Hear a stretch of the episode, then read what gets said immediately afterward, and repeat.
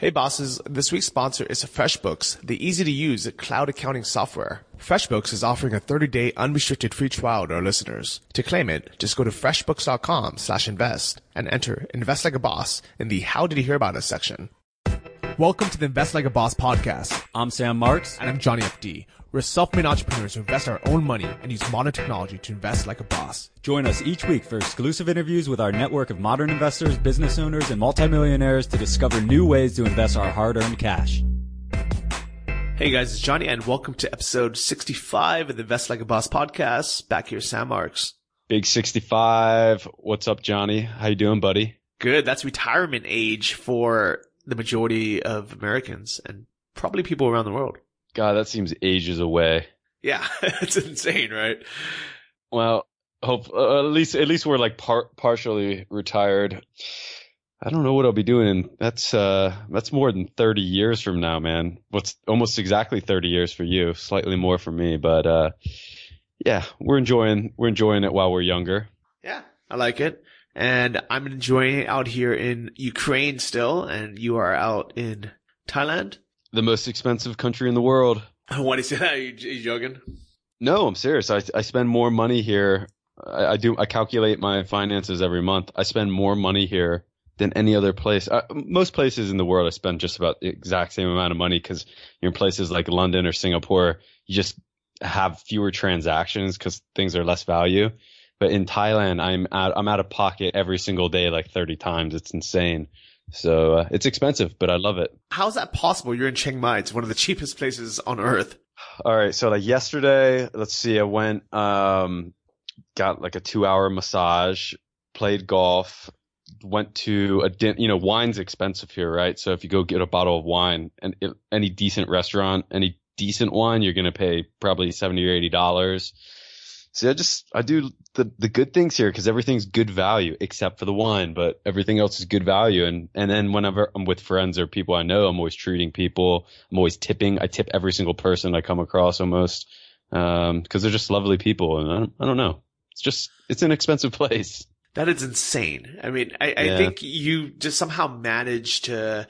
I mean, I, I think on one hand, because everything's good value, it's it's easy to just do more things. So yes. while we're back home and things are expensive, we're like, you know what? Let's just stay home. Let's, let's eat at home. Let's, uh, drink wine at home. But because Thailand is such good value, you're like, okay, well, let's just go, go out and just have fun every single day. Yeah. Some places in the world, you just feel good about spending money because the value's so good or the people that you're around, like in Thailand, the Thai people are so amazing. You just feel good about spending money and supporting local businesses, having 10 cups of coffee a day, even though I only drink half of them. Uh, and then some places in the world you just don't feel good about spending money because there's it's bad value and bad experiences generally. So uh, this is just one of those places that you're always out of pocket. Yeah, that's so strange, right? Like I ne- you not not think about it that way normally, but I feel like if something is a good value, I'll end up getting you know I'll I'll get them every other day, like a massage, for example. You know, massages right, in Thailand right. are like ten bucks, so we're like, okay, let's get one every day. But in the US, because they're so expensive, we just never get them at all. So when you really think about it, we end up spending more money on massages in Thailand than we do in the US, even though it's a sixth of the price. Yeah, that's that's absolutely right. Absolutely right. So that's how it is for me. Um, but you enjoy it. You, you, enjoy every every local encounter that you have in Thailand, whether you're getting a massage, buying coffee, getting a haircut. I, dude, I get haircuts here every single week and I get my beard trimmed every single week. I never, I haven't gotten a haircut in my life probably since I was like 14 because I always just buzz my head like you, right? But here, I like doing it because I like going out and, and supporting local businesses and and uh, and hanging out with the locals. So it's fun. I like it. So that is a tip on how to spend a, a ton of money living in the cheapest place on earth. Right. Yeah. Uh, don't get me wrong. There's a lot of people that uh, it's very possible to live uh, live on a shoestring here and live a nice life, but um, but just doesn't work out that way for me. So. Okay. Well, this, today's episode is not really about saving money, uh, even though I like these little tangents we go on. It's about buying kind of and valuing individual stocks. The example that we're going to be using is Ford and Tesla. But actually, before we even get into that, today was actually a big moment in the Bitcoin world. Uh, the, so if you guys are into blockchain and, and different types of coins. in the Bitcoin world today, there was a big, there's something called a hard fork, which if you guys aren't familiar with that, it means anyone who owned Bitcoin and had their money in their own wallet. So it wasn't like part of, it wasn't deposited in something like Coinbase. You actually would, you would have your Bitcoin split and not like a, like, it would not like a stock split where you, where now you have double the amount of coin of the same Bitcoin, but now you have the same amount of Bitcoin, but you also have an equal amount of something new called Bitcoin Cash. Right. So actually, I'm still confused about this whole thing, and I spent quite a bit of time working with uh, with our buddy Chris, who's currently with you in the Ukraine. Dude, I would have not had any clue about this stuff until Chris wrote me, and he's like, "Hey, do you know about this? Check it out. You need to do, do this, this, and this." I was confused the entire way. Luckily, he walked me through it. I still don't think I have the new bitcoins, but I was able to. I think I'm set up for it now. Like I was able to get my private key, and I believe as long as I have that, uh, then I have extra time to to to receive uh, this, this new Bitcoin Cash, which I think is is trading at like a, a uh, what it's trading at like 400 or 450. So uh, if I have 23 coins and I get 23 new Bitcoin Cash coins, that's potentially a lot of money. I'm still a little confused about it, uh, but I'm glad that you're with Chris and you, you probably have a much better understanding of it than I do. Well, you would think I would because he talks about it all the time, but right. it honestly, it's it's over my head, and I I probably should have acted on this sooner. Um, but my kind of gut instinct was always it's it's not my nature to to get into something as volatile as um as Bitcoin. That's just not my investing style.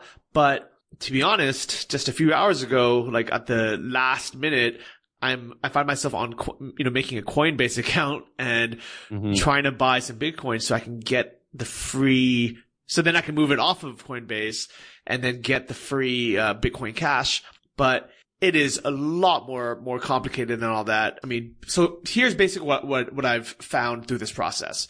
So I do not own any any Bitcoin. I think it is some kind of cryptocurrency is going to be a big part of our future, and I'm very looking forward to it, especially as the world becomes more international. And it just doesn't make mm-hmm. sense to spend all this money transferring, you know, US dollars to Thai baht or to Hryvnia and to pay for things and have all these, you know, huge fees attached to it and have all these regulations uh, attached to it. So I am a big fan of a future that consists of some kind of uh, cryptocurrency. The problem is t- twofold. Uh, one is it's so complex to buy, store, sell, and uh, protect your your currency that this is why even though everybody talks about it, very few, you know, very few people in, I guess, percentage wise actually do it because even for someone like me who's, you know, I'm not super technical, but I have the help of a friend who, you know, is invested into it. Uh, I, you know, I'm, I'm decent, you know, at the internet, right? But even for me, it's so complicated to be, even buy Bitcoin and then even harder to be able to store it, uh, securely, you know, without, you know, uh, without it getting hacked, like what happened to mm-hmm. you with Mount Gox. It just, it's just, right now, it's just too complicated, especially because it's so volatile. It can, it can jump up to half a billion dollars or it can, you know, go down to close to zero. And we have really no control over that. Yeah. I agree totally with everything that you're saying. In just the last three days, so I I have a a wallet that has I originally bought I think it was 50 coin bitcoins. This goes back to like 2012. I had half in Mount Gox I think anyone who's been listening to this podcast knows a story that basically lost everything that was in there and I have half in another wallet. The, this other wallet I haven't logged into in, in since that other event. It's just been sitting there. So to find all the, the login information, finally got in there and Chris was helping me get this, this, uh, password backup phrase and I was like writing it down. And as I was doing it, my internet crashed, my Mac crashed and that just doesn't happen with Macs. And I especially had three applications open, just crashed. And I was thinking either I'm to log back in and the, all the coins are to be gone or what turned out to happen, I logged in, the coins are there, but now I feel super vulnerable. Like something happened. Someone's got my access code. Some, you know, these coins are just to disappear in the future. Uh, and honestly, this whole new Bitcoin Cash bit is, is still confusing to me. Like I'm not exactly sure how to get those or or how to put those to use. So my whole strategy with this stuff is I have I have those bitcoins. I'm going to try to just make sure they're secure, and I'm just going to put it out of mind, like I did for the last three years. I'm just going to put it out, out of mind for the next three years. Allow more technology, more systems to be built around this stuff, and then maybe start getting in, involved in it more actively. But right now, it's literally just like sitting on chunks of gold or coins of gold, and hopefully one day they're they're worth a lot of money and easy to use. Well, here's the here's the thing: is if anyone's not you know that familiar with it, and and you know we're not really speaking to the people who are actively investing in Bitcoin right now because you guys, I'm sure, know a ton more than both of us. But Right. as from a novice point of view, here here are the kind of hassles with buying Bitcoin. Okay, so first.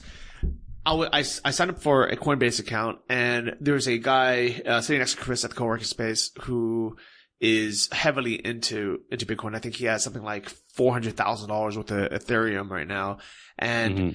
he was, you know, uh, he was saying to me, he's like, That's "Hey, I'm, crazy! Oh my god, that's Right? so crazy, so nuts. So, he- but, here, but here's the thing. Actually, even before that, is I'm sure he didn't spend four hundred thousand uh, dollars buying Right. it. I'm sure he bought it at a much lower price, and it's almost kind of like one of those things where the early early adopters buy it for almost nothing. They get they get lucky um, because there are I don't know hundreds or thousands of different types of coins, and there's literally only two, you know, Bitcoin and Ethereum that hmm any of us have even heard of.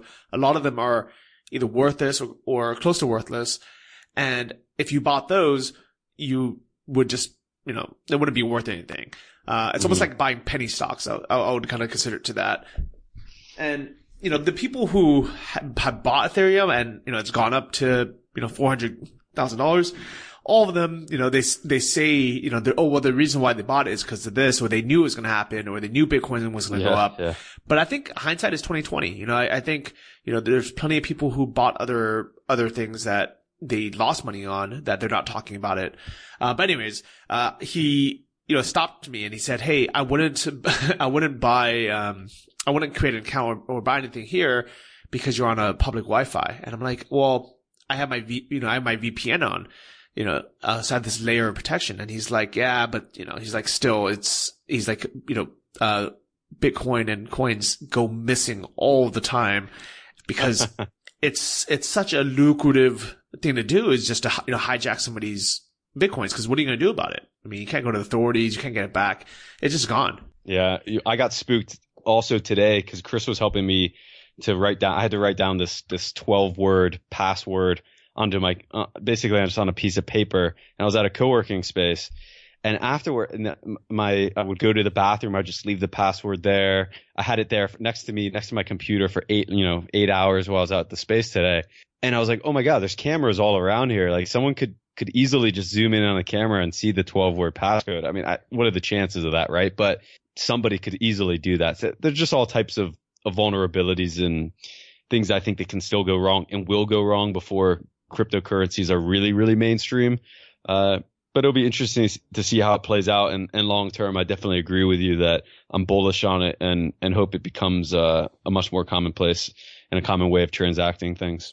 Yeah, definitely. So it is exciting. I know why people are really into it. I think the people that are, are into it are super into it. And then the, the people that aren't just, we, we just aren't. Uh, even Bitcoin Cash, by, by the time this episode is edited and uploaded, something crazy is going to happen with Bitcoin Cash. Either it's Yeah. going to now make everyone who owned Bitcoin twice as rich, or everybody who gets these free Bitcoin Cash, um, you know, coins are just going to dump them on the market because they're going to think it's worth nothing and it's going to flood the market with a bunch of cheap coins. And who, who knows? Um, so here's the thing is cryptocurrency is still at a relatively kind of new, uh, age. I personally am not going to be investing in it anytime soon because it's just, it's too difficult. It's just too complicated. I don't want to have a 12 digit code on a piece of paper that I cannot, you know, back up on my, um, on Google Photos and because somebody can hack it. Uh, LastPass isn't even safe enough for people to say, Mm. keep it on there. Um, there's, you know, it's, it's one of those things where I know my personality. There's no way I'm going to be able to maintain a wallet, um, and not accident, not have the chance of either having it lost accidentally or hacked accidentally. So it's just not my personality. Right. Well, guys, if you guys want to hear a, another episode, we had Chris Dunn on, uh, back 20 episodes ago, one of our most popular episodes on cryptocurrencies. If you want to hear another episode, let us know. We'll get another expert on and, and, uh, it's definitely going to continue to be a hot topic one way or the other. If you guys know anyone that you'd like on, let us know. We'll get them on. But other than cryptocurrencies, another thing that we're really bullish on and excited to talk about and what's going to be actually this week's episode. We're going to be comparing Tesla versus Ford. And this is kind of a continuation of a dinner conversation that I had about a month ago with Mike Murgio. So we got him on. He's the chief investment officer at Greenway Wealth Management. And I think this is going to be really interesting to a lot of people. It's basically c- comparing Tesla versus Ford and how to value not just the uh, the market cap, but how to value the companies and com- compare the companies apple to apple. I like it because I think the stock market is a lot more mature. It's a lot more kind of easy to wrap our heads around for most of us. Mm. Uh, and I personally don't really know how to read, you know, into, into valuing a company. It's, it's, it just blows my mind that something like Ford is only worth $10 a share, which I, and Tesla's worth what? 400 a share right now? 320? Yeah. So I'm really excited to kind of dive in on how something like that is possible. So let's take a listen. Hey bosses, if you're a freelancer or a small business owner, you need to check out FreshBooks cloud accounting software. I've used them personally and love how easy it was to set up both recurring expenses and invoices that automatically send out so you can get paid on time without wasting your time. So what does that actually mean? That means that if you're like me and you hate going in every single month to fill out spreadsheets or submit expenses and you just often forget about it and have to deal with a huge mess down the road, you can just do it once and have it all set up automatically. Even better, you can do the same for sending out invoices to get paid on time without even thinking about it. To help you get started, FreshBooks is offering a 30-day unrestricted free trial to our listeners. To claim it, just go to freshbooks.com slash invest and enter Invest Like a Boss in the How Did You Hear About Us section. Everybody, welcome back to Invest Like a Boss. Today we have on Mike Murgio, my friend, and he's also the CIO of Greenway Wealth Management. Today we're going to be talking about Tesla versus Ford, two behemoth automotive companies in the space. Mike, welcome to the show. Thanks, Sam. Good to be here. Yeah, man. Well, it's been fun. So just to give the listeners a bit of background, about a month ago, we met up in uh, South Florida and we had a really fun conversation about Tesla, which I'm a big owner of, and Ford. And it was me, you, and your brother. We were drinking a bunch of wine and we are talking about the difference in valuation in the companies. And you brought to attention a lot of things that I had no idea about how to value a stock. So I think one of the most interesting comparisons right now is Ford versus Tesla. Tesla or there was just head, headline news that Tesla surpassed Ford in terms of market share, but that's not the entire story, is it? No, no, it's not. And actually, our our conversation, Sam, I, I guess that's where this this uh, this stemmed from. But the the comments in the in the news media have been that Tesla has surpassed a lot of the uh, U.S. car companies in terms of market capitalization. Not exactly market share at this point. They're still a, a smaller company in terms of volume and production. But really what they're referring to is the equity value of the company. And if you look at basically the shares that are outstanding times the stock price is how you, how you generate that, that market cap number. And, uh, today Tesla is trading for about $55 billion and Ford is trading for about $45 billion. So that's the, that's the comparison that they were making. And you sometimes hear that on, you know, if you're on CNBC or Bloomberg or or whichever is your preferred, you know, financial media show out there, uh, when they talk about Tesla and they compare it to other U.S. car companies or even non-U.S. car companies, they tend to talk about its market cap. So what is your preferred medium of news for financial news? That's a great question. I, I mean, I watch a lot of them. I mean, I've, I've got them. Actually, I, I have them on. A lot of times I'm not, I'm not listening to them all that much. I'm usually reading um, in the morning, I'll read the journal. I read Barron's on the weekend. I have the I have the shows on during the day, usually on um, usually on a low volume just to see if there's anything that comes across. But uh, I would say I probably have Bloomberg on more than CNBC. Um, Interesting. but but we have we have both on in the office. Okay, so the headlines read that Tesla is now worth more than Ford, but that is strictly comparing market cap, correct? That's right. Just market cap. What's the, what's the equation of market cap again? Market capitalization is just the share price times the number of shares outstanding. So if you're a if you're a stockholder and you own Tesla shares at you know today they're trading at let me say 335 or something like that. Hmm. Uh, 335 on the nose pre pre market 340 341. So if you take all the, the shares that they have that are outstanding that are being held either by insiders or just you know the shares that you own, Sam. hmm If you take all those, the shares that everybody owns out there that have been issued by the company, and you multiply it by the price in the marketplace, so 341 for Tesla pre-market today, that's going to give you um, its market cap. And so Tesla's today is, as I mentioned, 55 billion dollars, and uh, Ford is about 45 billion dollars. So that doesn't, comparison. so that's market cap, but that doesn't necessarily mean that Tesla is worth more or has more value than Ford straight up. For the equity holders, it does, but as a company, there are other ways that the company has been financed over time. So, um, you know, if you look at if you look at Tesla, Tesla has primarily issued shares. Um, they've issued stock to help grow the company, and you know they've issued those in the marketplace, and people, you know, like yourself or anybody else who's who has bought Tesla shares um, when they do those uh, public offerings, um, they help finance the company. So they provide the cash in exchange for stock in the company.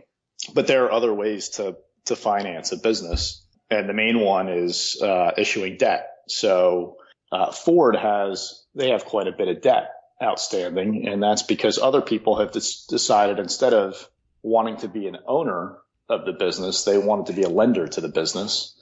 And so in Ford's case, they have about $140 billion in debt, as well as the equity value that they have um, of 45 billion, as I mentioned. And so that's, you know, when, when you take those things into account, um, you really get a different view in terms of, in terms of what the total value potentially is of the company and any buyer out there that wanted to buy the entire company, you know, they would have to, uh, they would have to pay the equity holders and they would also have to potentially assume the debt if they didn't want to pay it off, right? So um, they wouldn't just be able to walk in there and and fork over, you know, in Tesla's case, um, well, in Tesla's case, they would. They would kind of be able to walk in there and fork over 55 billion. Tesla doesn't have all that much debt. They have five and a half billion dollars of debt, but they also have three and a half billion dollars of cash. So Wow. as a buyer, you would you would look at that and you would say, okay, well, I could walk in there, I could pay fifty five billion dollars, I could buy the company. Um, I would assume five and a half billion dollars of debt, so I would owe somebody five and a half billion, but I got three and a half billion sitting on the balance sheet, and I could, if I wanted to just pay off three and a half billion dollars of debt, I could. I'd have two billion left over, and that gets me to a total investment of fifty seven billion. And that particular calculation is called enterprise value um, which basically takes the value of the stock outstanding, it takes the debt outstanding, and then it subtracts out the cash, assuming that the buyer of the entire enterprise would just utilize that cash to pay down the debt. So Ford has almost three times the amount of debt as it does market cap, right? 150 billion in debt and 50 bill, essentially 50 billion in market cap, right? Yeah, I mean that's a that's a you know if we're if, yeah that's that's accurate. I mean it's it's about three to one in terms of the way it's financed. So seventy five percent of it is financed through through debt and twenty five percent through its market value of equity. That seems like a really large number. Like, I don't know how to equate that to, to a smaller scale. Like, okay, if I go out and buy a house and I buy a house that's worth $500,000, it's almost like me being personally in debt $1.5 million and owning that house that's $500,000. Like the only asset I own is $500,000. It's like, what bank would lend me that 1.5 million just to acquire an asset that's worth 500,000? Is that like a, a, kind of a similar way to, to compare it?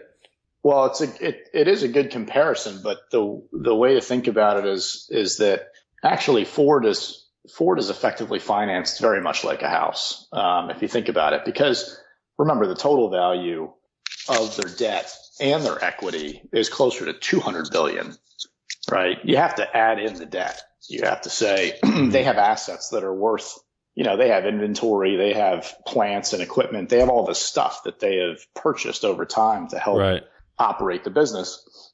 And so what I'm saying is if you look at, if you look at Ford and let's just use the 50 and 150 for, for simplicity's sake, you've got 25% that has been put in by the owners, the equity, and you have 75%, which has been put in by the creditors, the debt, the debt holders out there. And typically when you think about a house, when you go and buy a house, most people say, you know, most banks will say, we'll give you 80% loan to value. Um, and so that would be 20% equity, 80% debt. This is 25% equity, 75% debt. So it's pretty, it's actually pretty close to the way you would generally finance a house from that perspective. So think, think about it that way. Don't think about the equity as the entire value of the assets because it's not.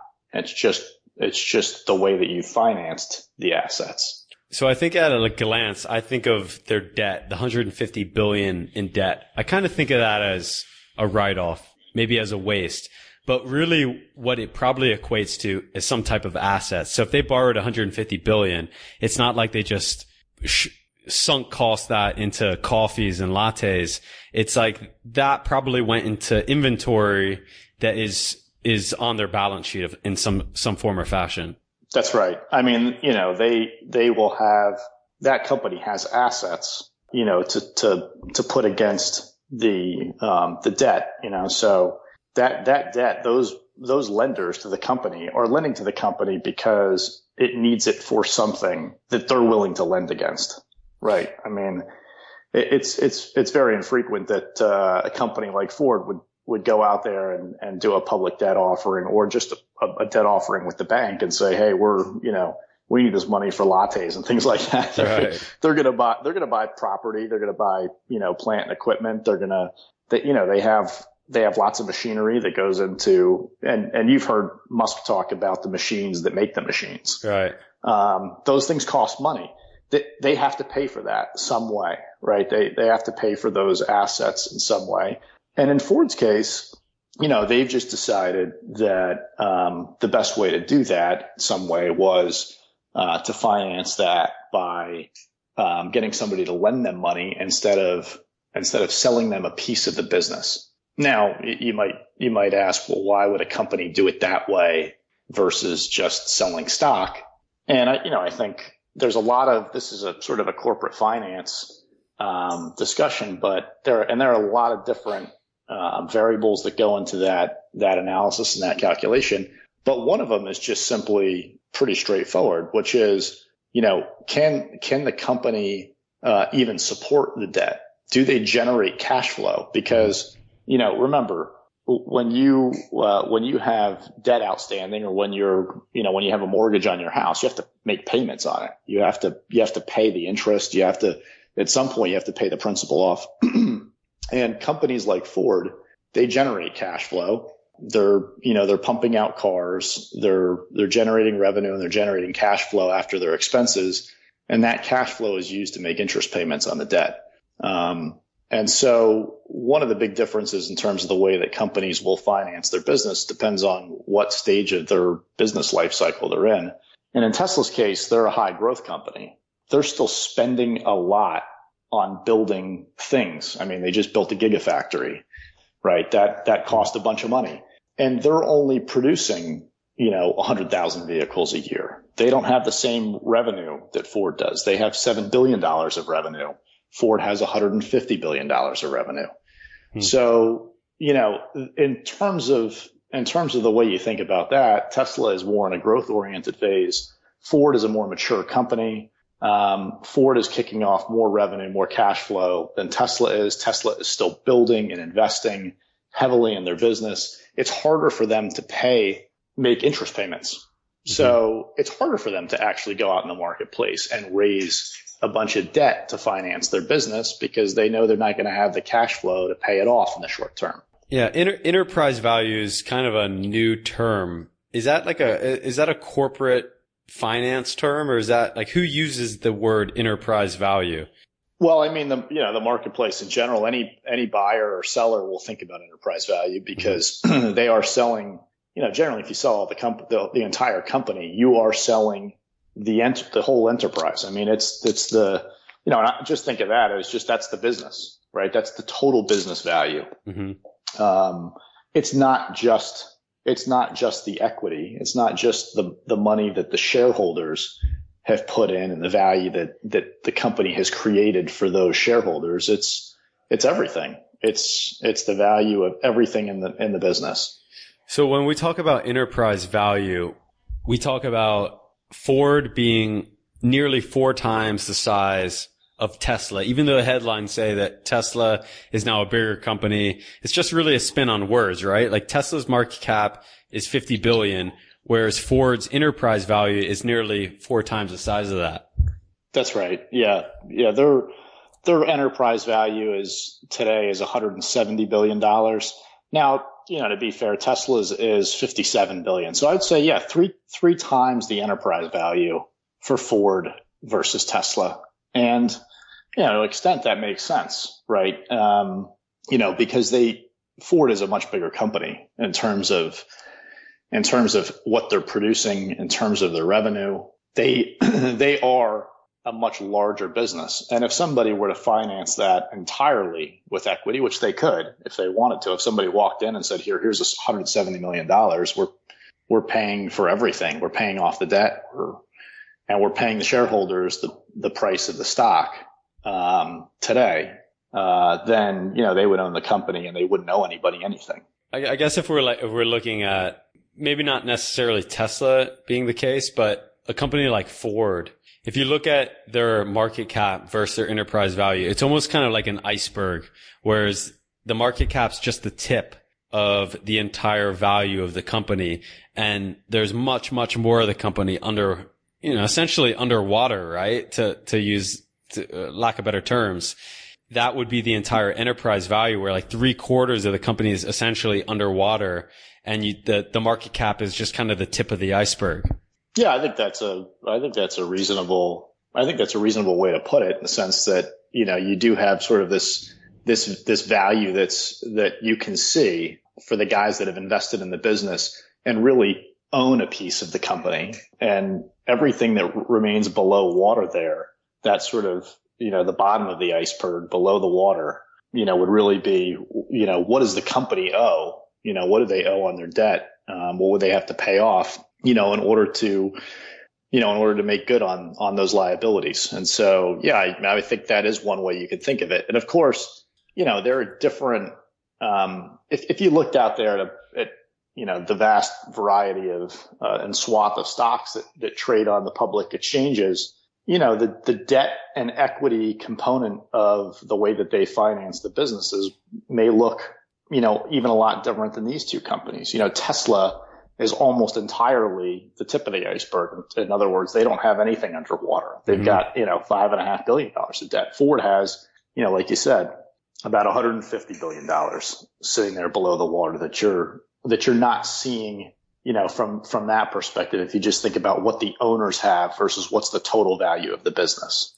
So, uh, a, a long time ago, there was rumors that Apple might buy Tesla uh, they might be getting into cars or self-driving cars. I think they are already, but there's rumors that they might be buying Tesla.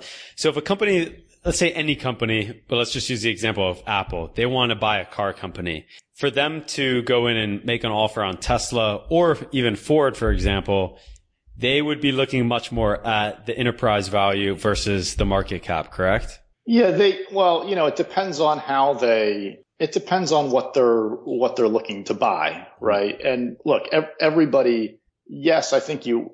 It depends. You you kind of look at you look at enterprise value, you look at market capitalization. I mean, the reality is if, if they're making an investment in the in the stock of the company, then every every owner, every equity owner, it doesn't matter if you're Tesla or in Ford, right? What you're what you're thinking about is all right. Well, who gets paid before me, mm-hmm. right? And the debt holders get paid before you So at the end of the day, you know, in order for that, that equity to have value, the company were liquidated, um, you know, or if you were just to say, what's my, what's the future value of this company, right? How much, how much cash is it going to generate for me over time? How much in earnings am I going to be t- able to take out of the business over time after I pay off all these liabilities?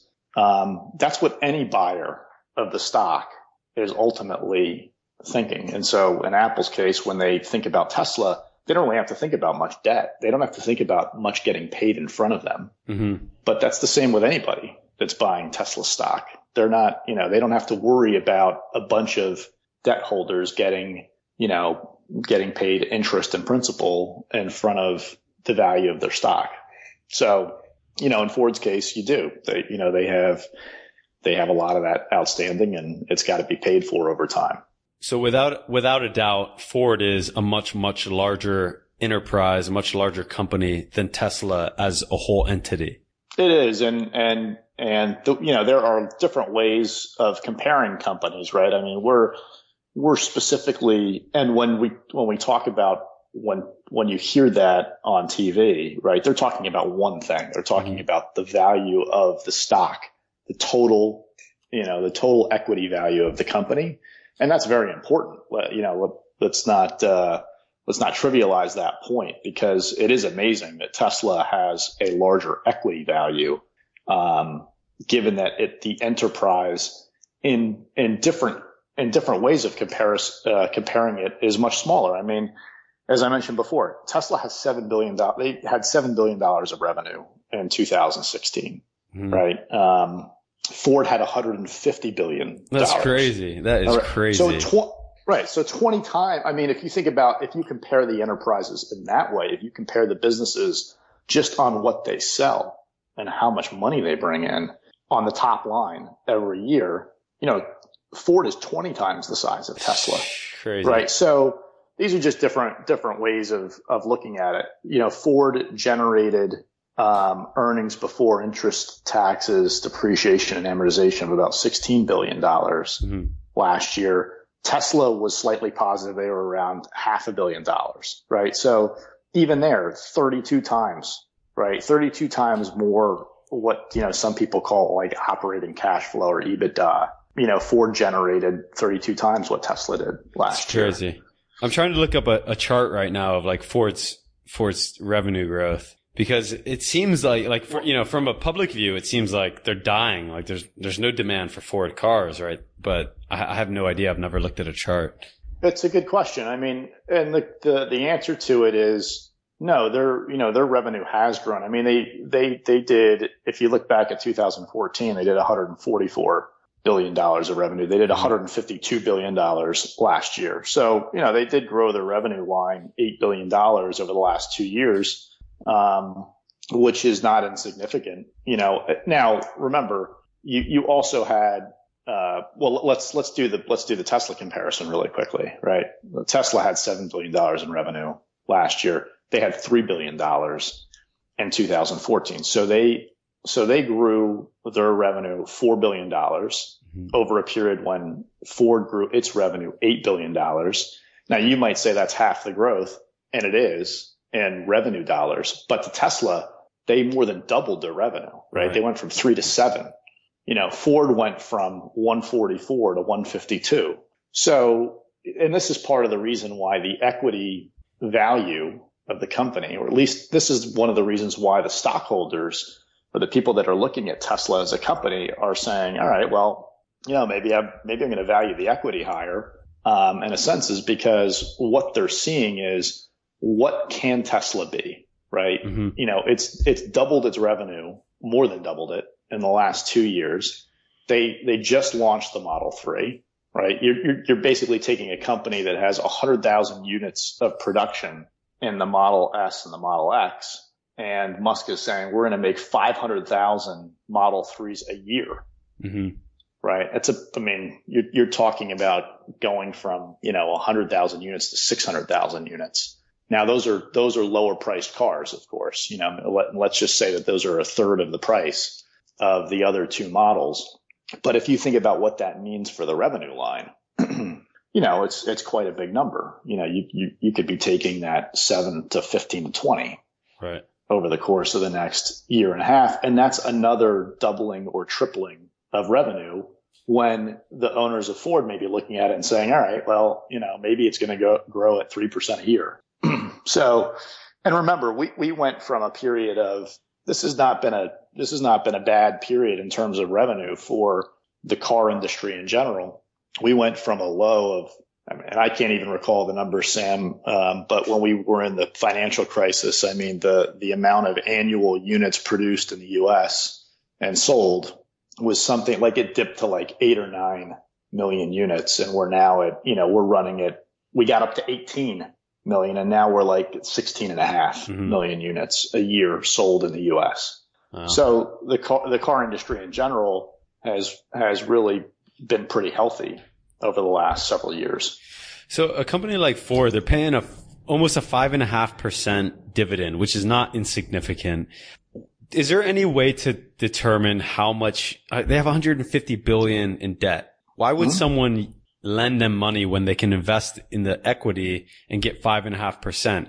Are the debt holders getting more uh, more interest by lending them money and they're at the top of the capital stack, so they would prefer to do that versus invest in the company and get the five and a half percent yield?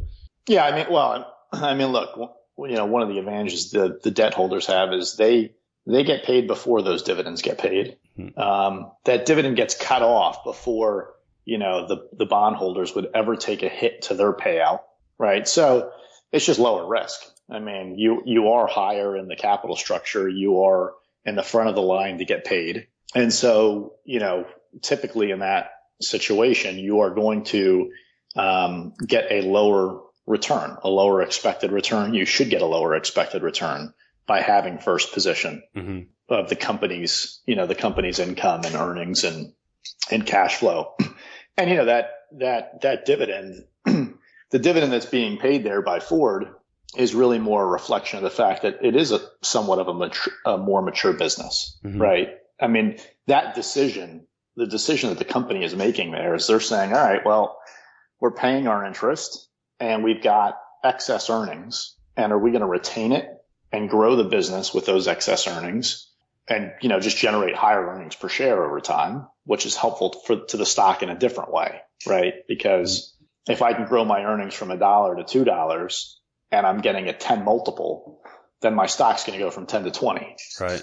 right? But um, if they don't, if they don't have, you know, if they don't have the growth uh, capabilities to do that, if they're not growing their markets that fast, if they're not growing their units that fast, if they don't need to reinvest the money that way, then you know one of the decisions they need to make at that point is do we return that cash to shareholders in some form or fashion, and they can do that by paying dividends. They could do it by buying stock back. In this case, you know, Ford is, you know, when you look at the dividend yield, um, part of what's happening there is they're saying, all right, we're going to return some of this, these earnings to our shareholders. You know, they deserve it because they're sitting there and they're behind the, you know, they've invested in the company. And part of the reason why they've invested is because they thought we'd grow, but they also thought that after we paid our debt, we would pay them some, you know, some distributions. And so here's a dividend. And that's kind of, that's what you're seeing there.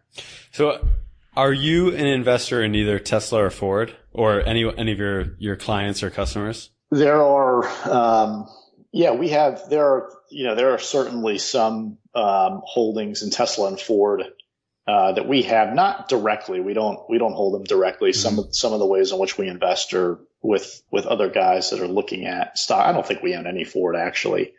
Um, there are a couple of more growth oriented fund investments, um, that I look at and that we make out there that, um, that have held Tesla from time to time. I don't, I wouldn't say that they've owned it the entire time, but you know, I know that some of them have owned it from time to time. Mm-hmm. So yeah, I mean, the answer is yes. So I'm looking at Ford's charts right now. Pays out a healthy dividend, five, almost five and a half percent. Yet the stock has slid almost for five years in a row. Like if you, if you as an investor and someone financially oriented were looking at this company, would you think this is a sound company to invest in, in, in terms of the year, you know, every, all the variables that you would consider as an investor and someone in finance? Well, I mean, look, that's a, that's a great question. And there's a lot of, there's a lot of different directions you can go with that question. I think, I think it really depends on, you know, obviously what your view um, is going forward. And remember, you know, the markets are really um, forward looking. Uh, so when people buy stock, they're not, they're generally not thinking about it as what the, what the company has done historically. If that were the case, Tesla would not have a $55 billion market cap. Right. Because no, nobody would pay $55 billion for Tesla as it exists today Mm-hmm. and what it has done in the past. Nobody, nobody would do that. As I mentioned, they're, they're, they're, you know, they're selling a hundred thousand units a year, um, at this point and they're not making money. So everything that you're seeing there, and, and when we think about Ford at $11, but let's, let's just compare them on a market capitalization basis. Let's just say it's, you know, $45 billion. Mhm. Anybody buying that company today at a $45 billion market capitalization is making some, you know, some kind of, uh, analysis based on what they think will happen to Ford in the future. And can they continue to grow? Can they continue to generate cash flow? Can they continue to pay a dividend of, you know, like you said, 5% a year?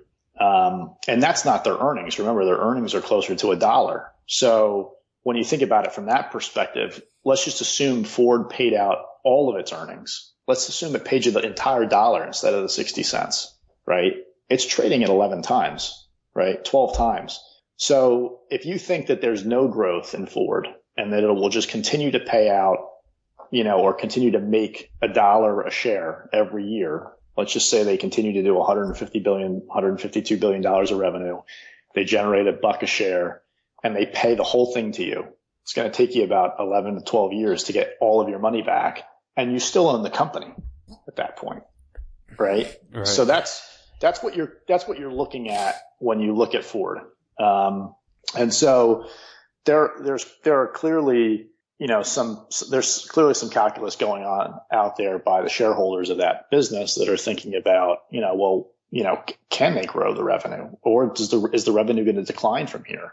Um, and maybe it's going to decline because we just went from 9 million units being sold every year in the US to 18 and now it's down to 16 and a half. Are we on the down cycle? Right? Are we, are we going to 16? Are we going to 15 and a half? And if we do that, Ford has a bigger piece of the market share than most companies. It's one of the larger car companies out there. Um, and so, you know, if people stop buying, if they start buying a million and a half vehicles less a year, is that more likely to affect Ford than it is to affect Tesla? Probably, you know, because, you know, Tesla is just getting ready to launch the Model 3. Nobody's even had one yet, right? There's 500,000 people, 400,000 people that put down down payments for that car. So there's, there's definitely a different view in terms of what does the growth of the business look like going forward and how does that figure into the calculation of what you're willing to pay for something.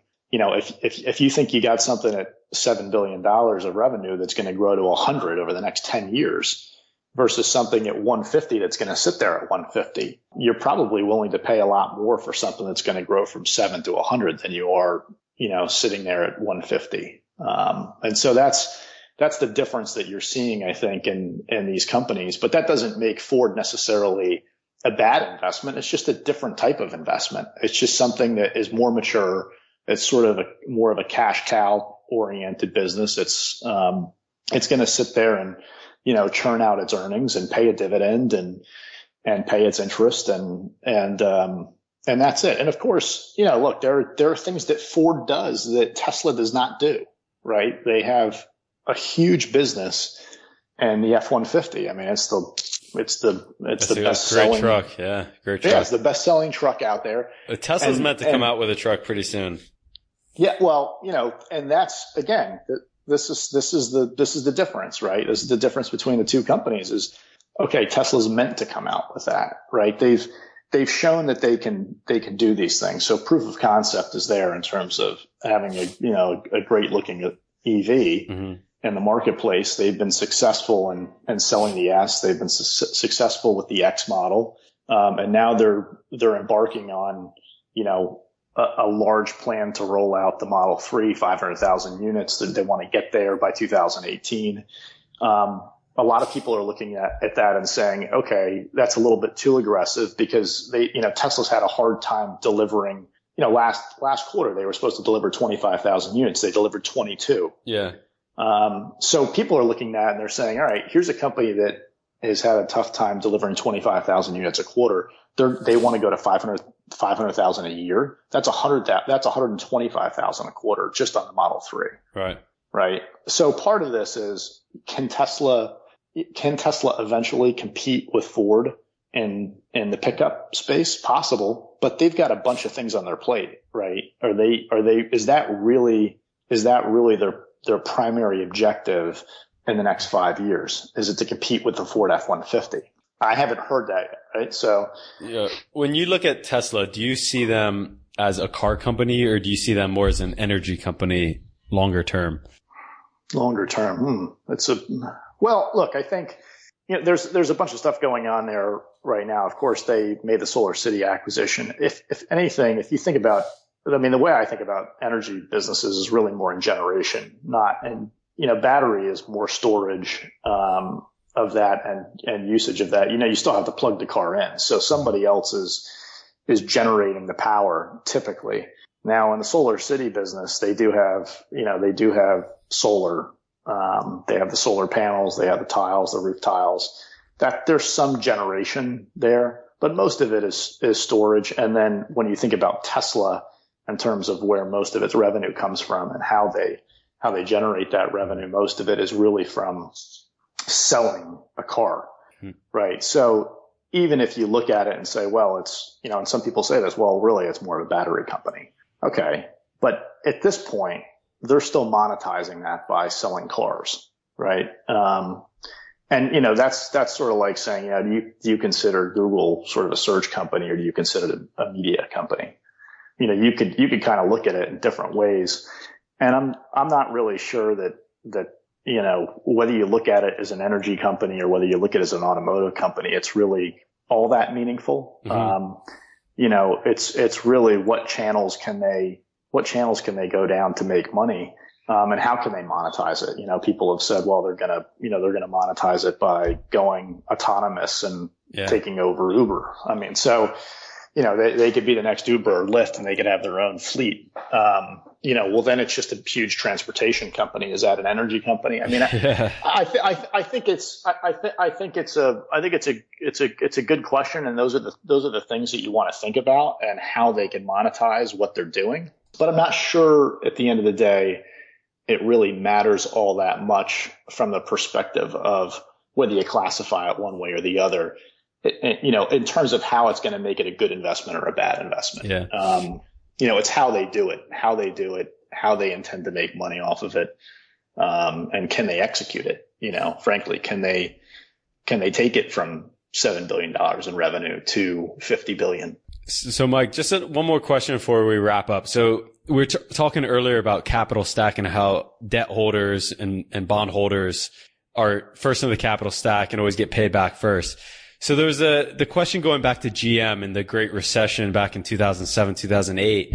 All the GM bondholders got fleeced, right? Where like today GM's profitable, making tons of money, but all those original bondholders lost money. I'm not exactly sure how, like how that, that worked out or how that played out. Do you have any more details on that whole scenario? Yeah, well, that's a, that's a, that's a good question. That was a pretty contentious battle. Yeah. And, you know, look, I mean, when I say always get paid back first, um, you know, there are, you know, the, the way that, the way that the bankruptcy code and the, and, and things are set up, and this gets very technical. And, and, and again, it, it also, you got to remember anytime you get into a situation like that, you know, where these companies were basically sitting on, you know, on, on, in, in bankruptcy, you know, they were not able to make payments to their debt holders. And that's what, you know, look, that's what happens. That's what puts you into bankruptcy, right? GM, you go through the Great Recession, uh, 2007, 2008, uh, unit sales go from whatever it was at the time, 14 and a half, 15 million units a year. They go down to eight and a half, right? You're sitting there with a bunch of inventory. You're sitting there with a bunch of costs and expense and you are highly levered both financially and operationally. And all of a sudden you know, your cash flow dries up, it goes negative. You can't, you know, you can't pay the debt holders. You get into a bankruptcy proceeding and then it goes to the courts, right? And there are a lot of different constituencies that are basically in line to get company assets. The debt holders are a big one, right? And the bankruptcy code tends to, you know, tends to really favor, um, tends to really favor the bondholders. And normally that's exactly the way it worked out. And look, I don't have all the details at my fingertips here, but effectively what happened uh, back in 2008, 2007, 2008 with some of these companies is, you know, you do have, you do have a whole bunch of employees too, right? That, you know, part of the reason why the companies are financed the way they are and part of the liabilities they have are to um, some of the stakeholders that actually work at the company. You know, there are, and in this case, you had labor unions, a lot of labor unions, um, you know, with respect to the car manufacturers. Those people have been promised retirements. They've been promised a lot of things. There are a lot of liabilities out there. If you think about that, that they're promised as well. And so you have, you have people like that that are promised retirements and they're fighting with, you know, getting the money before the bondholders are. Mm-hmm. And, and how is that all going to happen? And what happens to the equity in that situation? Who gets what? And, you know, look, I'm not a, I'm not a legal expert, a lawyer, and there are, I've, I've, I have heard different, you know, sort of different views on the topic of how that happened. But yeah, I mean, I think a lot of people thought that, you know, the government basically stepped in um, tried to save, you know, the company and also awarded uh, pieces of the business and, in bankruptcy mm-hmm. um, because of the deal they struck, right? Um, awarded different pieces of value to other constituencies that that uh, folks felt like was inconsistent with uh, the bankruptcy laws. And mm-hmm. so, you know, without without getting into too much detail and without having the information at my fingertips here. That's kind of what happened in that situation as I understand it. And, and look, it's, you know, these are, when you get into that situation, they are battles. Yeah. Um, they are battles. There's a lot of, there's a lot of legal fighting over who gets what and how they get it and, and what form. And, um, you know, it's a, you know, it's a very, very tricky situation uh, when companies get into into into bankruptcy. Gotcha. All right, last two questions. One is, of everything you know of me, I give you a hundred thousand dollars. You're managing my money. Are you investing it in Ford or Tesla? Snap response. Ooh, I'll I'll take t- I'll take. Well, what's my time horizon? Uh, let's say, 10 let's years? say 10 years. 10 years. Let's say right, 10 I'll, years. I'll take I'll take Tesla over the next 10 years. Yeah, boy. I like that response. I'm a big Tesla fan. I'm a big Tesla fan. listen, I bought Tesla at 170. Elon Musk wrote in his book that Tesla will be the first trillion dollar company. I think there's a Chinese company that's already a trillion dollar company, Technit, Technon or something, Technon or something. But Tencent? Tencent, Tencent, Tencent, Tencent, yeah. If Elon Musk is even half right, that means it'll be a $500 billion company, which means Tesla. That's a 10 bagger today. That's a 10 yeah. bagger today, right? and, and, that, and that's my belief. Like if it, it's worth the risk, it's a 10 bagger today. So I'm holding on. I'm, I'm going through the ups and downs. I think Tesla is going to be one of the biggest companies in the world, if not the biggest company in the world in 10 years. Okay. Last question. I know you've met with Jim Rickards, some of the biggest people in finance in the entire world. What's your current view of the broad market. I know we, we have big people like Harry Dent, lots of people saying we're going to have a huge correction this summer. We're now in August. We got through July. All Greeks debt repayments somehow went without any notice. What are your current views of the market and where we stand today in equity markets? Yeah. Um, so my view today is my view is that stock markets today are pretty fairly or fully, I should say fully valued. I mean, we're, we are, you know, if you, if you go into the market today and you, and you buy the S&P 500, you're paying, you know, 18 times, 17, 18 times next year's earnings. That is a pretty full valuation on historical standards. Um, and that doesn't mean anything for the next six months. It doesn't even really mean anything for the next year. Uh, it means something for the next five years potentially. And the way I look at this is, you know, we always go through cycles. Um, you, you, have ups and downs in the markets. You have, you know, you have stuff that looked like 2000, 2001 when technology stocks were at crazy valuations and you had a couple year period there where the markets came down, but actually some pockets of the market did actually very well. You had, you had you know, you had 2008, which was a totally different scenario, a shutdown in the financial and banking system that took the markets, really took everything down um, in a huge way. And you've had a you've had a very sustained, long, slow growth recovery, mm. um, and we're working out of uh, still a lot of you know a lot of things that you know when you look at the employment situation, um, you know we're still working out of a lot of that. Does that mean that we can't go back into recession here in the next six months? No, I mean it, it could happen. I don't. The things I look at don't tell me that that's likely. Um, it doesn't mean it won't happen. And Sam, my, my take on this is, and I've looked at, I've looked at this a lot, you know, just in terms of trying to think about when to be invested and when not to be invested. And generally speaking, I think for folks that have, you know, 10, 15, 20, 30 year time horizons out there, stocks are where you should be over the long term. There are periods of time where that is not a good investment. Um, it tends to be aligned with periods when the market uh, and the economy is in recession. Mm-hmm. That those those environments are the ones where the stock market does most poorly. Um, it's where the the bear markets are the deepest. It's where they take the longest to recover from. Um, and so, you know, while I don't love buying stocks when they're really expensive, and I feel like they're pretty expensive right now, all things being equal, I don't see a I don't see a recession hitting in the next six months. The last time I thought we could get close was when oil went from 110 to 25. That was a big deal, and that stressed the markets um, pretty badly. And you could see some companies starting to go bankrupt in that situation.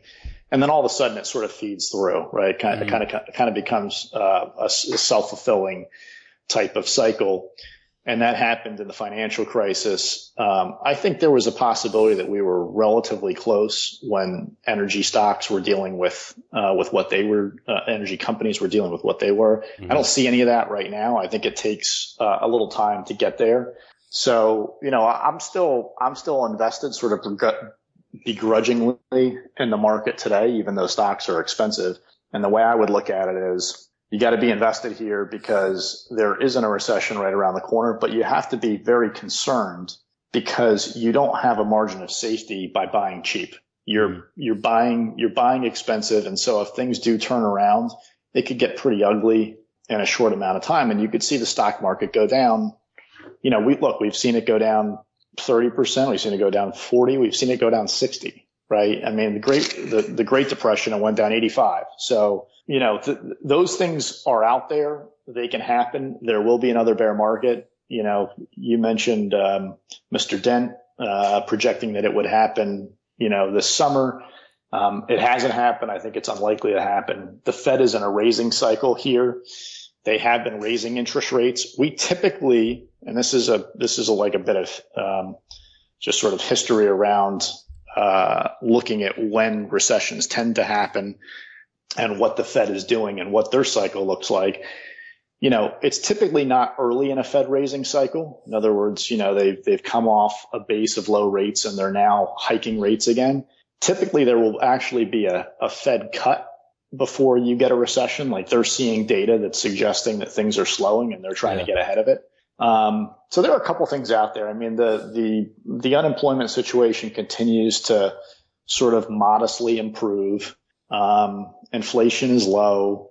Uh, you know, wage growth is not, you know, particularly high. So you don't see a lot of, you know, inflation building up in the system. The Fed is sort of trying to normalize things and they're still on this path of raising rates and corporate profitability is stable.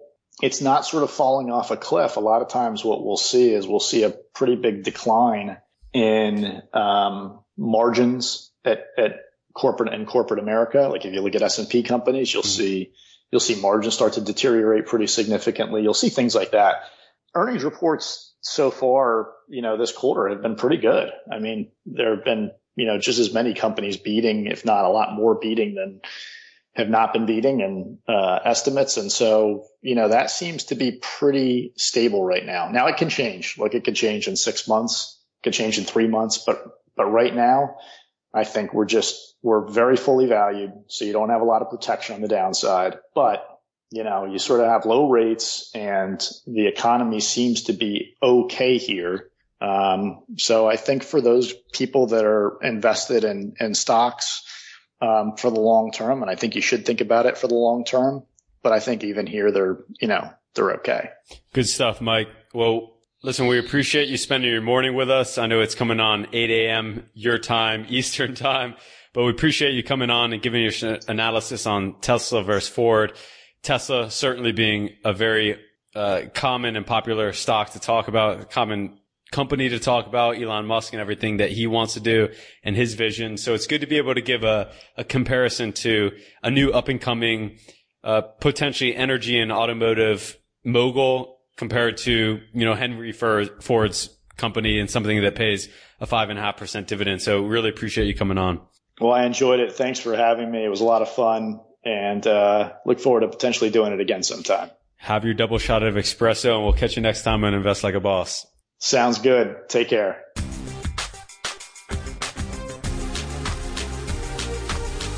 Man, I had no idea how little I knew about valuing a company and stocks in general. Yeah, this kind of reminds me of of to some of the previous episodes. Like we had Phil Town on, and we talked about value investing and, and a little bit how to value companies and what they look for. And I feel like this is what they do all day. They look at a company where you and I would look at Tesla and say, we love Tesla. We, we love where it's going. We love the vision. Or someone else on the other side that's been doing this for a long time would look at it and say, wow, Ford, you know, Ford's paying a five and a half percent yield. Here's this historic company with a P ratio of 11. Someone would look at it with a totally different lens than you and I would and potentially value and, and choose to invest in one of these companies in a completely different fashion than you and I would. Yeah. So I didn't even know what a P ratio was until I really looked at it. So I'm, I'm pulling up, you know, Tesla stock and Ford stock side by side and I'm taking a look at the numbers and turns out, you know, the PE ratio is price earnings ratio is mm-hmm. Really just about, you know, what percentage dividends are they paying you, you know, per the, the, the price of the stock. And Tesla mm-hmm. pays zero, zero dividends.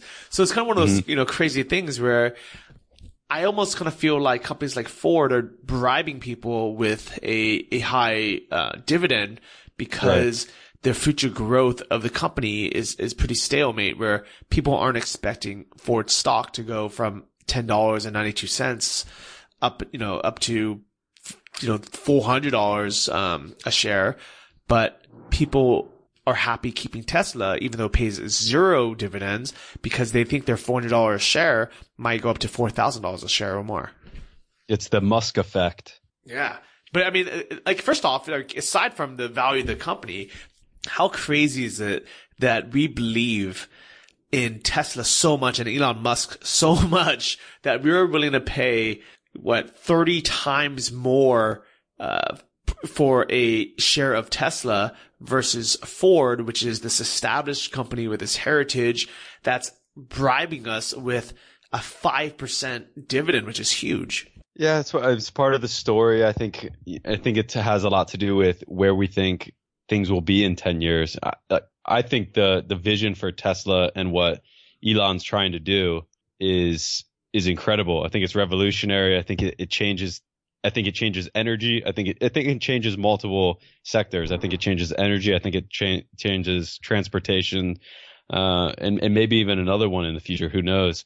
So it's it's a fun stock to be part of. It's fun to be along on the journey. Just like we bought the Model Threes together what a year ago. Um, back actually right before we started the podcast. And I think those are actually supposed to be coming in pretty soon. Yeah, so they just delivered the first 30 Teslas uh, a few days ago, and they're supposed to be slowly ramping up production kind of throughout this year. And the reason why they, they slowly ramp it up is they just want to test, um, you know, the cars on the road. They 1st mm-hmm. give it to Tesla employees, and they can report back if there's any problems before they really start mass producing them. So have you heard anything else about it? Has it gotten good reviews? Is anyone hooting and hollering about it? Yeah. So from what I've read, it's, it's impressive. Pe- people say it feels like a, like a, like a Model S. It feels like a $90,000 car when you're sitting inside that it's, you know, plenty fast. It's not, you know, it's not ludicrous fast like the, like the Model, Model S, but I mean, even just comparisons with like the BMW 3 Series or the Mercedes C Class, which were all kind of uh, between, let's say, thirty-five to forty thousand dollars in that that same range. The Tesla is basically just better in every way. It, it has more cargo space, has more headroom, it's more comfortable. Um, it's they say that the interior is like is very like very nice, and I, I'm actually happy that they're not using leather. Uh, I, th- I, Yeah, Uh, I saw that. They're going vegan. yeah, I mean, you know, the thing is, I like, I actually really never really liked leather in cars, to be honest. And I didn't like, I don't like cheap, you know, plastic materials, but Tesla is, you know, basically has created something that is different than leather, but not, um, but not worse. And I think that that was the kind of quote I liked, where they said it's it's different but not inferior. Where they figured out a way to make something just as good as leather, if not better, uh, using kind of you know man-made materials. Yeah, so I actually I, saw it in my my Facebook feed as there's some vegan. I'm not a vegan, but I I do think a vegan is a good way to go about life. Uh, but I I got some something in my news feed that's saying Tesla went vegan, and and they were saying how it's like it's environmentally friendly, and now Bentley and some of the other big uh luxury car companies are taking a page out of Tesla's book and coming out with their own fake leather of sorts. Well, I like how they're just really disrupting the industry. I mean, things like not having dealerships and cutting out the middlemen, it's huge. And, I, and I'm really glad they're fighting that good fight. The reason why you have to go through a dealership, you have to like argue and negotiate and just deal with all this BS with car companies is because it's an old antiquated model of doing business that shouldn't be around anymore. And Tesla refuses to, you know, to put us through that. They said, you know, just pick the car you want. Um, it- it's a flat price. It's, you know, it's a fair price. That's it. You don't have to negotiate. You don't have to do any of that. And unfortunately, because of, you know, the unions, uh, the, of the car dealerships and all these kind of legal loopholes, there's, there's states like Texas that won't let Tesla even open a, it won't even let them sell Teslas in Texas. You, you, like, as of right now, you have to have it bought and delivered to another state and then driven over, which is insane. Yeah. Well, we are talking about Bitcoin earlier and cryptocurrencies and, and how silly it is for banks to control so much and have these mega, you know, commercial centers and the most expensive real estate in the world. And it's just, it's similar to like what Tesla's doing in in get, getting rid of the dealerships and have not making things go through dealerships. Same thing with cryptocurrencies. Like there's no reason that banks should control what they control and, and need this fancy real estate. Like in, in this modern digital age, all currencies are digital. There's no reason to have vaults anymore that that hoard cash, right? Like everything can be simplified and made more efficient and and in cryptocurrencies decentralized. It's ridiculous that my Bank of America account charges me $15 anytime I want to deposit money into my account or withdraw anything. And I, I've never actually withdrew any money from that account. I don't even have my ATM card. So I'm just getting paid $15 every time someone wants to deposit money in that account. And the only reason why I have them is because they were the only company shady enough to let me open a business account while I was overseas and they just didn't care. Uh, I would much have rather have, have gone with Chase or Fidelity or any other, you know, any, any other bank pretty much. And so I, I cannot stand B of A. I cannot wait for them to lose their, their monopolies, you know, them, Wells Fargo, all these other big crappy companies. Uh, Chase isn't as bad, but it, they're also one of the, the ones up there. And that's why I'm so excited for companies like, you know, Tesla to disrupt the auto industry or Bitcoin to disrupt the, you know, the, the money industry. Man, I, I'm I wouldn't be surprised if if Elon Musk was somehow some way involved with the original uh, development of Bitcoin. I always had this theory that he was involved in it because his original vision for PayPal was to be something like Bitcoin, but it ended up kind of pivoting and, and becoming more of like an online bank. Uh, but if you look back, I believe his his original his original vision was to make it much more of like a, uh, a an actual currency. Um, so I always had this suspicion that after he got out of PayPal, he created Bitcoin to be what his actual vision was. But certainly he knows a lot about both industries and uh, and has very very much and so shaped both of them up. You know, I, I would love it if if it's revealed someday that he was actually the Yeah. inventor of Bitcoin. Yeah, man.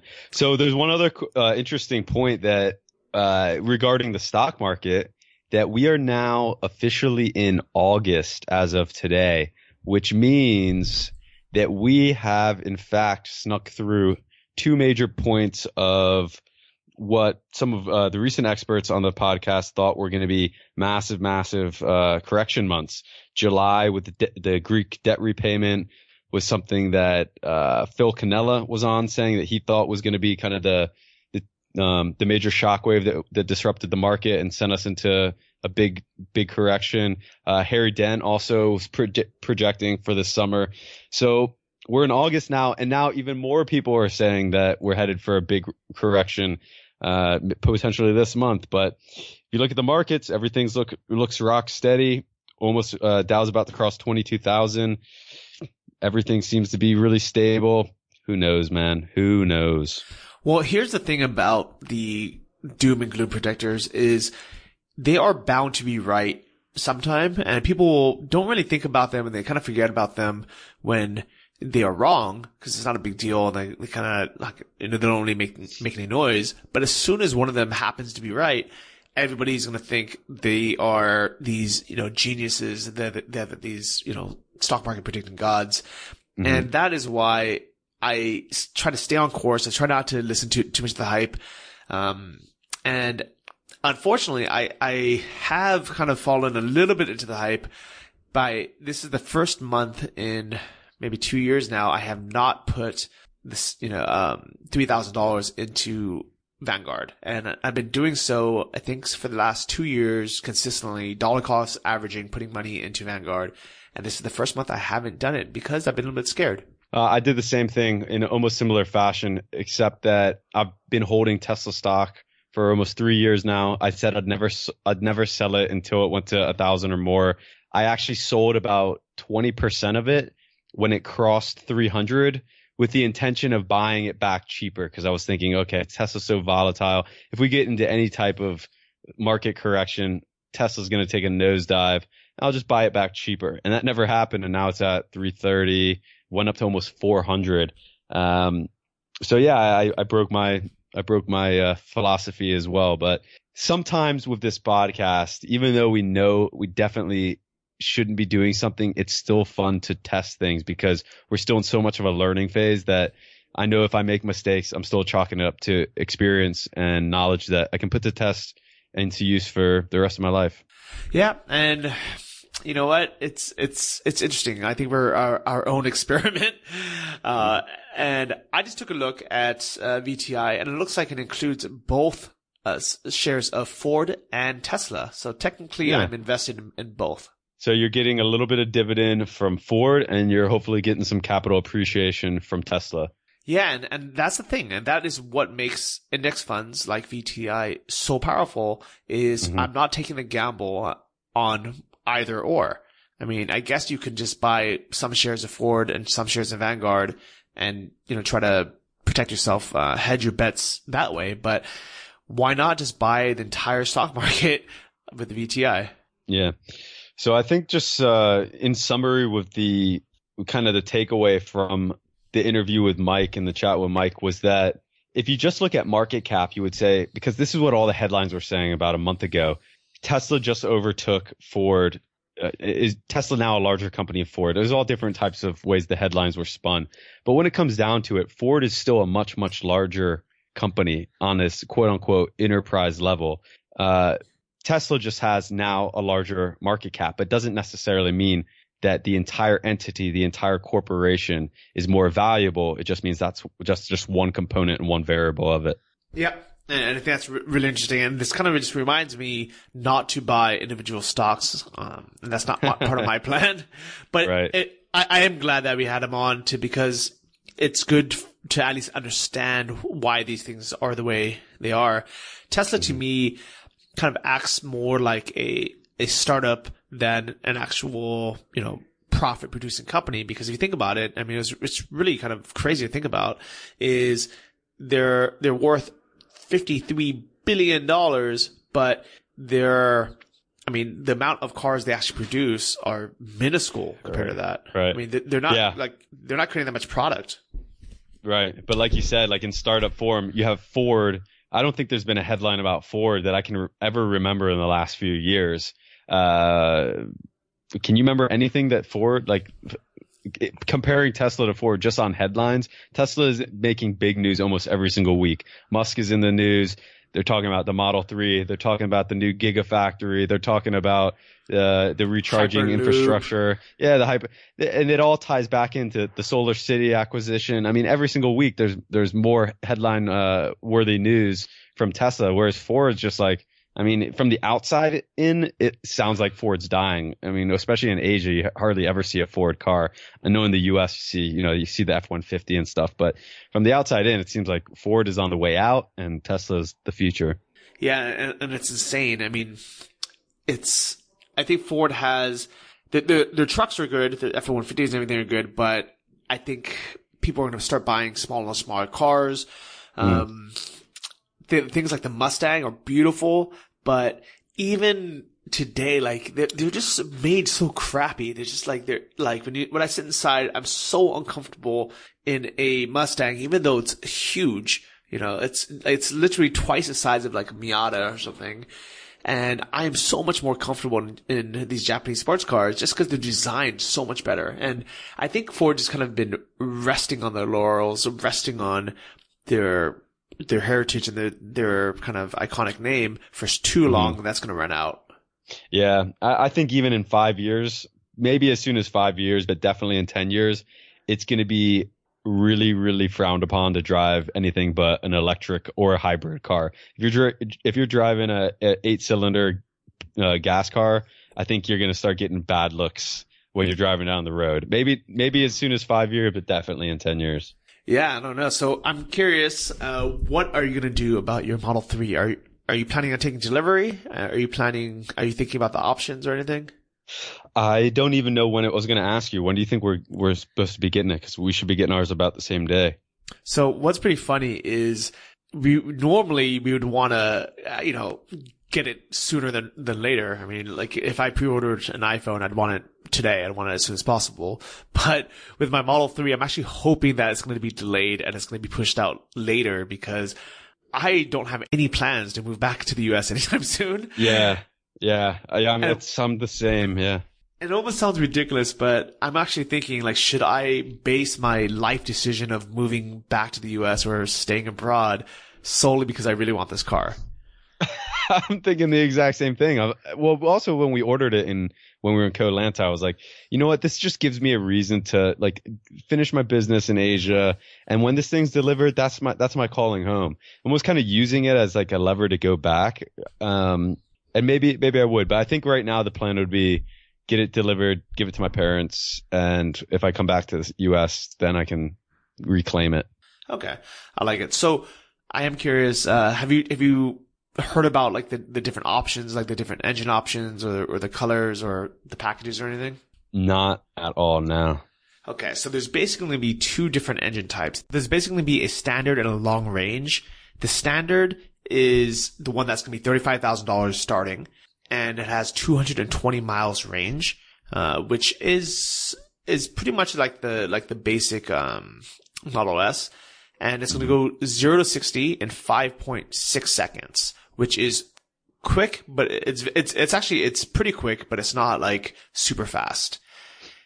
The long range version is $9,000 more, so it's $44,000 starting, and it's going to get 310 miles range, which puts it as one of the best cars out there. I think the only other electric vehicle that gets over 300 mile range is the top of the line Model S. And with the bigger battery pack, it's going to go faster too. It's going to be 5.1 second, 0 to 60.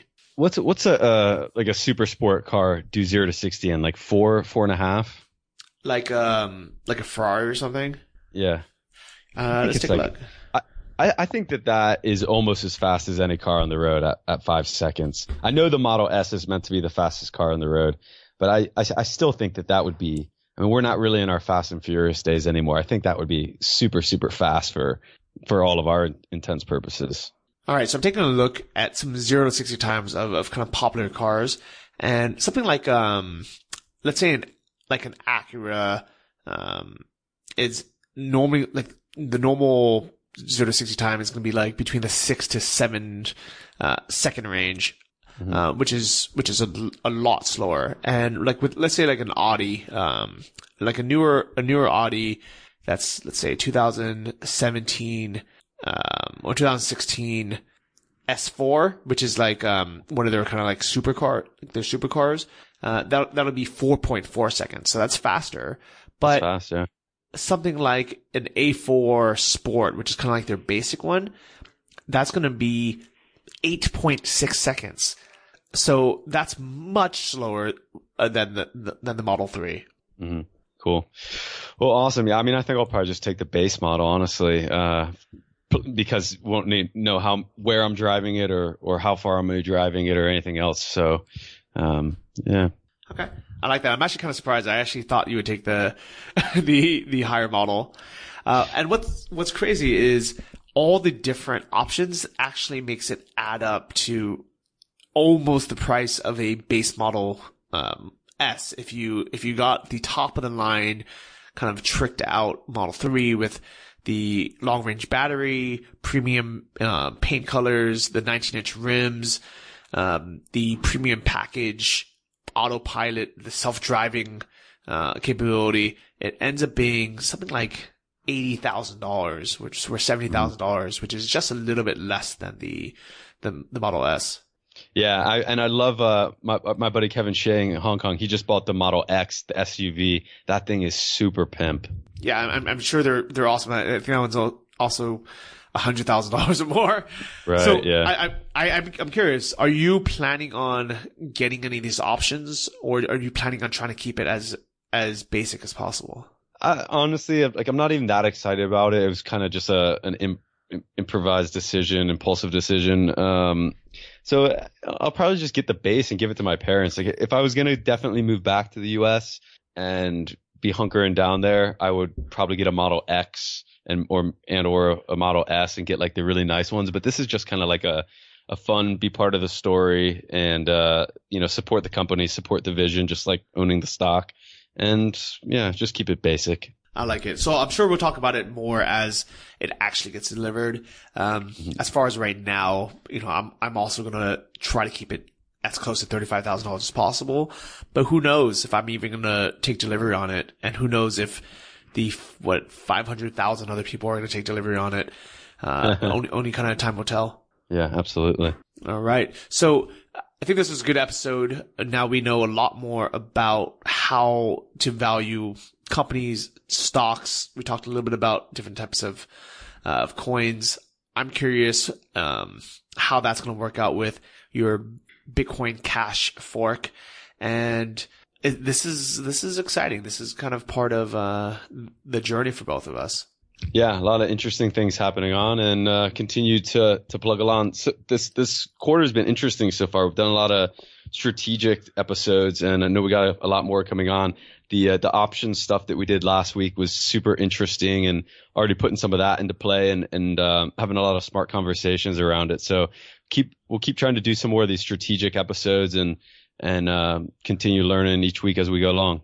I like it. And I can't wait for our quarter three update, our Q3 update, because I think there's going to be a lot of changes in that, even though we keep saying, uh, we're going to stay on course. We're not going to do anything different. Yeah, definitely, man.